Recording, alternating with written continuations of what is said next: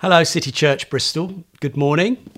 Uh, I had hoped to be with you uh, for one Sunday in late April, but coronavirus got in the way, as it has with so many other things.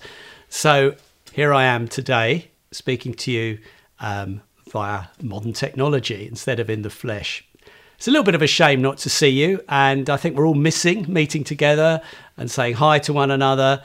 But as the Queen said, we'll meet again. And uh, I'm sure one day, not too far in the future, I'll be able to be down with you and engaging more face to face. But this morning, we're going to be looking at a passage in the Gospels and we're going to be thinking about Jesus and about the way he has opened up heaven for all of us. We're going to look at the open invitation, and I'm going to base what I want to say around a parable Jesus told. It's in Matthew 22, and I'm going to read it to you, and it starts at verse 1. Jesus spoke to them again in parables, saying, The kingdom of heaven is like a king who prepared a wedding banquet for his son. He sent his servants to those who had been invited to the banquet to tell them to come, but they refused to come. Then he sent some more servants and said, Tell those who have been invited that I've prepared my dinner. My oxen and fatted cattle have been butchered and everything is ready. Come to the wedding banquet. But they paid no attention, went off, one to his field, another to his business, and then the rest seized his servants, mistreated them, and killed them. The king was enraged and sent his army and destroyed those murderers and burned their city.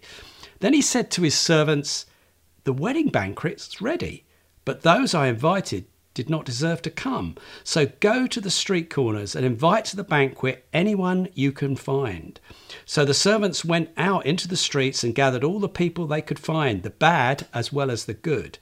And the wedding hall was filled with guests. But when the king came in to the, see the guests, he noticed a man there who was not wearing wedding clothes. He asked, How did you get in here without wedding clothes, friend? The man was speechless. Then the king told the attendants, Tie him hand and foot and throw him outside into the darkness, where there'll be weeping and gnashing of teeth. For many are invited, but few are chosen. Now, this parable is straight from heaven. Jesus Christ is the Son of God, part of the Trinity. He knows all about what's on God's heart, how God works, and what God's plans are. So, this is God's perspective about things, God's insight. God's wisdom. So it's very important that we understand it and take it seriously. Now, parables are powerful stories. They're not allegories. You're not supposed to find an explanation for every little bit. And they they tell usually one or two points very clearly and vividly, a bit like a cartoon or a bit like a just a vivid illustration. Um, and that's why this is told. This is told to make some powerful points clearly and graphically so that we understand fully what God is saying to us about heaven, about who He wants there, about what happens if you don't accept His invitation, all these big, big subjects. And we're going to look at them this morning. Although I could say many things, I'm actually going to focus on three. The first amazing truth is that the kingdom of God is described as a wedding banquet. Just let that sink in. Because people often think that Christianity is pretty miserable and that Christians are heavy and restricting and joyless. Sadly, the church has not always done well in this area, and I'm not surprised that people sometimes think that. The church has often given that impression. But actually, that is a long way from the truth. It's certainly not true of Jesus and what he says and does. Actually, Jesus loved parties. He was criticized by the Pharisees for moving with uh, publicans and sinners, as it's called, and, and, and, celebrating with them. He, he was at a party at Matthew, the tax collector's house once, and they were very critical of it. And Jesus' first miracle, first miracle, was at a wedding celebration. And he turned 180 gallons of water into wine, and it was the best wine. That's an interesting thing as well, isn't it? It indicates not a, a, meanness or restriction or a, a grumpiness about people enjoying themselves, far from it. Actually, parties and wedding banquets are quite a significant picture of heaven and the kingdom of God. You will find them in the Old and the New Testament. If you're interested enough to look through and follow that through, you'll find that's absolutely true. It's quite a common metaphor for heaven. What does a wedding banquet tell us? It tells us about celebration, talks about joy. It's actually about eating and drinking, free usually, um, and also all ages, I would say, mingling together. Families having fun, laughing, dancing, sort of celebrating with a central couple who are uh, the ones we're all honouring and happy for. So there's a, a unity for us all around who's getting married. It has a lot of interesting aspects that God is saying, This is giving you some idea what my kingdom's like and what heaven's like. It's an appropriate picture. Now, it is only a picture, but a picture is no good if it's totally irrelevant to what it's a picture of. So, this is not totally irrelevant to heaven and the kingdom of God. Now, that for me is really exciting. That what I'm looking forward to when I'm with Jesus and when I'm with my Father in heaven is something that will feel more like a wedding banquet, a massive, wonderful, happy wedding banquet, than it will some of the things that we sadly have often misunderstood about heaven. You know, that we're all floating around on a cloud with a harp. I don't know where that comes from, but I don't think that's a biblical picture. Or maybe it's all like one big church service. Nope. That we're all like sitting singing all the time in rows. No. It's not a lecture theatre. It's not a debating society. I mean, it's none of those things. The best picture is a joyful wedding banquet, a wedding celebration without limits. Lots of food, lots of wine, lots of friendship, and no time limits on it either. So people can relax and enjoy being in the presence of one another and in the presence of the bride and groom. The second amazing truth that we get from this parable is that God wants people to join him in his banquet. God is not trying to find ways to keep people out of heaven. God wants his house full. He loves people. God made people. He knows each one of us. He doesn't enjoy the concept of the death of anyone, the Bible says. He doesn't want people to be lost. He wants them to be found. He wants to have them in his presence. Now, that comes through in this, this parable. The first group, who ultimately turned down the invite, we'll get to that later, but the first group are invited three times. The king doesn't give up. He doesn't, the first time they reject, he doesn't say, oh, well, that's it, forget it, one strike and you're out. No, they're asked three times. And the king goes then even further. When they reject the invitation, let me read it to you again. He says to his servants, So go to the street corners and invite to the banquet anyone you find. So the servants went out into the streets and gathered all the people they could find, the bad as well as the good. And the wedding hall was filled with guests. God wants his house full. That's his heart. That's clearly what comes through here. He wants his banqueting hall full of guests. There are there's plenty of room and everyone is welcome. So he sends out the invitation again and again. If we take it personally, he's seeking us. He's pursuing you. He's wooing you. He's saying, Come to my wedding banquet. Come back to me. It's in our interest to be with the king and to enjoy his banquet, but he actually goes to great lengths to get us there and invite us there. That's amazing grace. Just to say in passing, for us who are already followers of Jesus, there's also an encouragement here and a sort of strategy that we're to be on the front foot inviting people into God's wedding banquet, into heaven, into the kingdom.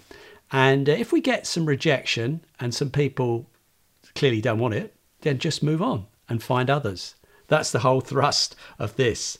Don't be locked in around the disappointment of the person who says no. Move on to others who will probably say yes. That's the model here. The king's servants go out and they say, Everything is ready. Come to the wedding banquet. Now, I love that, fra- that phrase. Everything is ready. Everything's done. You don't need to do anything. Everything's ready for the wedding banquet. You can just accept the invitation. The Father, God the Father, is ready to receive you.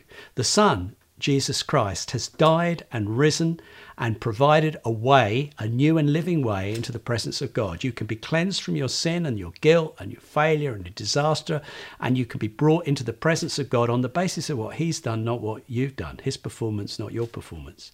The Holy Spirit is ready and waiting and eager to come in and renew you and change you and work in your life from the inside out. Everything is ready. Come. The key issue is are you ready? Will you respond to his invitation? And I think at this moment it's important to understand the problem because it sort of comes through by implication here. So let me try and explain it. I've said already, God is not trying to find ways to keep people out of heaven, out of his presence. But men and women, all of us, you and me, have walked out on him. The Bible says we're sinners. We, we've, we've done stuff that offends God and is often very, very bad for ourselves and certainly for other people. There's lots of mess around, there's lots of rebellion and sin. And that has resulted in a cloud of judgment, something that clouds our view of God. If you think of Him like the sun, we just don't see it. It's dark, black clouds between us and Him. We have excluded ourselves. We are excluded from His presence. And we're on the outside, and God wants to get us on the inside. And if you listen carefully to a few verses, which I'm just going to read from one chapter in the Bible, John chapter 3, you can pick that up. It's, I think, quite obvious, but it's an important point. We're on the outside, God wants to get us on the inside. Just listen. Famous verses. John 3:16 For God so loved the world that he gave his one and only son that whoever believes in him shall not perish but have eternal life there is a way not to perish. But that implication becomes a little clearer in this next one, which is next few verses, 17 18 of John 3. For God did not send his Son into the world to condemn the world, hear that, didn't send him to condemn the world, but to save the world through him. Whoever believes in him, that's Jesus, is not condemned, but whoever does not believe stands condemned already. Jesus didn't come to condemn, he came to save. But he did need to save us. We do need a saviour. We stand condemned already. And one last one, which is same chapter actually, but is right at the end of John 3. Whoever believes in the Son has eternal life. But whoever rejects the Son, this is obviously Jesus again, the Son, will not see life, for God's wrath remains on them. Notice the phrase remains on them. We already have a problem, and God, in His love, has provided an answer to the problem. And we need to respond positively to His invitation. I'm afraid heaven is not the, def- the default destiny for us all. Now, Hollywood in its many films would imply different. It's actually quite a serious point, but sometimes you almost find it amusing, even if there are someone like Darth Vader in Star Wars. Somehow, by the end, he manages to end up uh, in what looks like a fairly paradisical place where he, I think he's with Obi whatever he is, standing there, even though all the wicked things he's done, somehow he does a few good things at the end, and there he is. Or Gladiator, when the guy dies in the ring, he goes to be with his family. It, it's all quite sentimental and it's quite um, tasteful, you could argue. But the implication is this is the default destination for any of us, pretty well, whatever we've done. Um, and it's it's a I'm afraid it's not true. It's a false implication heaven is not the default destination. We're headed for a place that the Bible describes as perishing. The Bible describes as outer darkness. It's it's grim and it's scary, but you don't need to go there. But the problem is we're already on the wrong course. God wants to provide us with a way onto the right course for life and the right way with the right destination. God has made us responsible and accountable human beings. The gospel that I'm talking about is sufficient for the whole world, is sufficient for all of us. But it only becomes efficient for those who respond to the invitation. Now, the king not only provides for you, he actually sends for you. In this story, he makes an awful lot of effort, as I think I've shown already, to come out and invite and, and almost force people to pick up the invitation. He is calling you today. The question is will you respond? So, the third amazing truth I want to look at this morning from this parable is that this open, generous invitation of the gospel is rejected by many.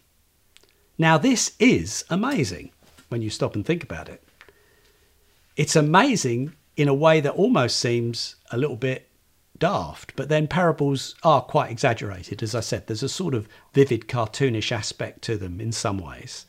Because the king invites these people to a wonderful free banquet, which is clearly a great honour Everything is provided, including even glorious robes to wear when you're there. And having received that invitation, a whole raft of people reject it. Let's remind you what it says, verses 5 and 6.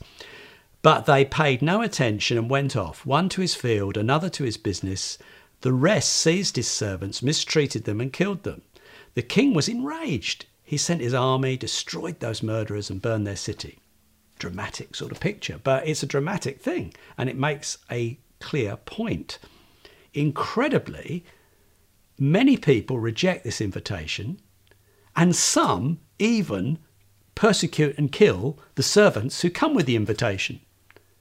And you'd say that was exaggerated if it wasn't for the sad truth that historically, through the last 2,000 years, many missionaries, evangelists, and Christians who have brought simply this good news in the way that we're talking about it this morning, have brought this good news to people, have indeed been persecuted and even killed. It's a sober truth. And when people do that, they're not only rejecting those people, they're rejecting the king who sent them. And that's where the seriousness comes in that's reflected here. But it's nearly as incredible and probably much nearer to home, that the reaction of the other invited guests in verse 5 is, is one of indifference. They paid no attention. They went off, one to his field, another to his business. It's shocking rudeness. It's shocking indifference. They actually think the king's invitation is not worth bothering about. It's not worth stopping their normal life for. It's not worth uh, hesitating in the harvest gathering or the business deal, whatever it is that's implied here. They have other things to do, thank you very much. They can't be bothered. Now, actually, that also is amazing and shocking. And in fact, it's quite close to truth with thousands and thousands who hear the gospel and derive no benefit from it. They don't feel a need for it. They pay no attention to it. And they think, well, it's not for me. I want to get on with my business, get on with my daily life. Don't want to give any time to it. They don't particularly hate God. They're just indifferent. They think other things are more important, and it's very low on their list. And it's a common state of mind.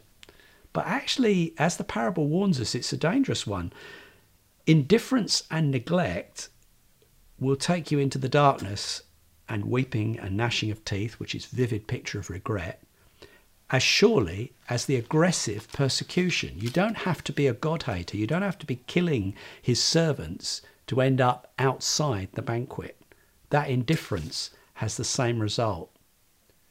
And that's quite a serious challenge to all of us. When you hear the gospel, don't pay no attention to it, please.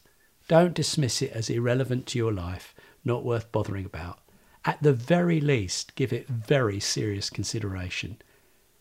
As it, even as I speak to you today, God is a God of grace. That means free gift offered to you offered to me. But one old writer, an old writer of three or four hundred years ago, said this, and it's a bit of wisdom. He said, Matthew Henry, his name, he said, Grace despised is grace forfeited. That's interesting, isn't it? Grace despises, grace forfeited.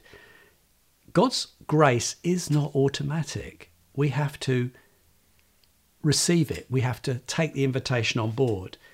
The invitation goes out and there's no preconditions of things like social class, race, intelligence, gender, financial resources, ethical standards. Um, uh, the list could go on and on. The bad as well as the good, it actually says in this parable. I hope you notice that sentence. But there is one condition you must accept the invitation. Now, I think that's quite sobering, and uh, I hope it's also encouraging because, as I've said, you can accept it. And so, in a few moments when I finish, I'm just going to give you an opportunity to pray if you wanted to and accept the invitation. And it is actually quite simple, just like accepting an invitation, saying, Yes, I'll go, I'll be there. And in this parable, you didn't even have to have the right clothes, the king provided them. That's for another day to talk that through. So, as we come to a close, let me just remind you of the three things I've said. God and his kingdom and heaven are pictured as a glorious wedding banquet. It's going to be wonderful. It's going to be fun. That's a picture of it. And God wants his house full. He's not looking to just have a specialist minority in there. The invitation has gone out far and wide to all, and it still goes out. It's still going out today. If you hear my talk, you are invited. Thirdly, and seriously, if you reject the invitation, you not only miss out on the party, the eternal party, but you stay on course for a pretty scary alternative. We are already going to one destination or another. That is the message we've seen. And just at the end, there is a, a little mysterious verse. It's verse 14, where it, it talks about many are called, but only some are chosen. And sometimes people get a bit like tied up around that. And they say, oh, what's that mean? So I want to give a moment as I close to say, this is honestly what I believe, and I think the Bible supports this. Divine call and human response always come together. So let me explain. The call, the invitation, is real, but our response must be real. This is not about like God, we're robots and God just chooses and decides. That's not the meaning of the parable. That's not how God puts these things. Let me just repeat it. The call is real, but so must the response be. Only a genuine response puts you among those chosen for the banquet. But be in no doubt your response is your responsibility. This invitation is absolutely open. And if you want to come, come to God, come to Jesus, come to the banquet, you can. As I close, I'm going to read two other verses which are not from this parable at all. They're from different places, but I want you just to hear them carefully. This is Acts 2, verse 21. And everyone who calls on the name of the Lord will be saved. Couldn't be simpler, could it? You want to call on the name of the Lord, his heart is open. That's what we've seen in the parable. He's not trying to keep you out, he wants you in. And here's another one from Revelation 22:17. It's a mysterious book Revelation, but this bit is very clear. The Spirit and the bride say, "Come." And let the one who hears say, "Come."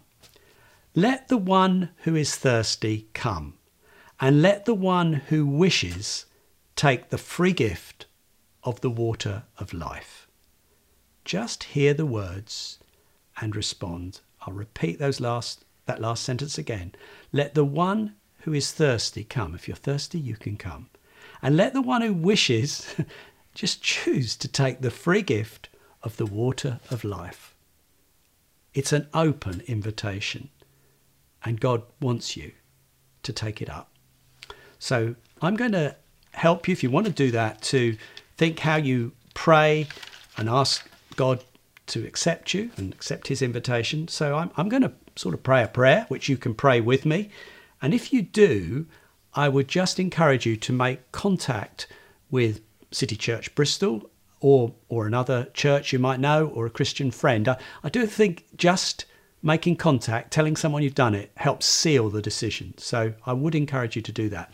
But this prayer you could pray or follow through in your own way. And it's the way you accept the invitation. Dear Heavenly Father, I believe your invitation is real. I know I need forgiving. I need to be cleaned up. I need to be clothed in Jesus' righteousness, not my own. I believe Jesus provided everything I need. When he died and rose again, he gave me a fresh start. I humble myself and I gratefully accept your invitation, dear Father. I want to come to your heavenly banquet. I want to be with you forever. I want your banner of love over me throughout eternity. So I do receive you, Lord, into my life. Please fill me with your Holy Spirit. Thank you. Thank you. In Jesus' name, Amen. So, Bristol, City Church Bristol, I do pray that God will help you to do what the servants do in this um, parable to get out there and invite people to Jesus events and tell them about the open invitation.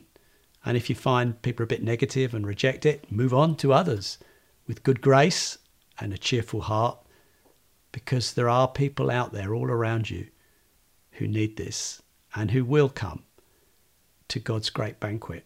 So I'm just going to pray for you as I close that God will just help you in this unusual time to find it a fruitful time for sharing the good news about Jesus.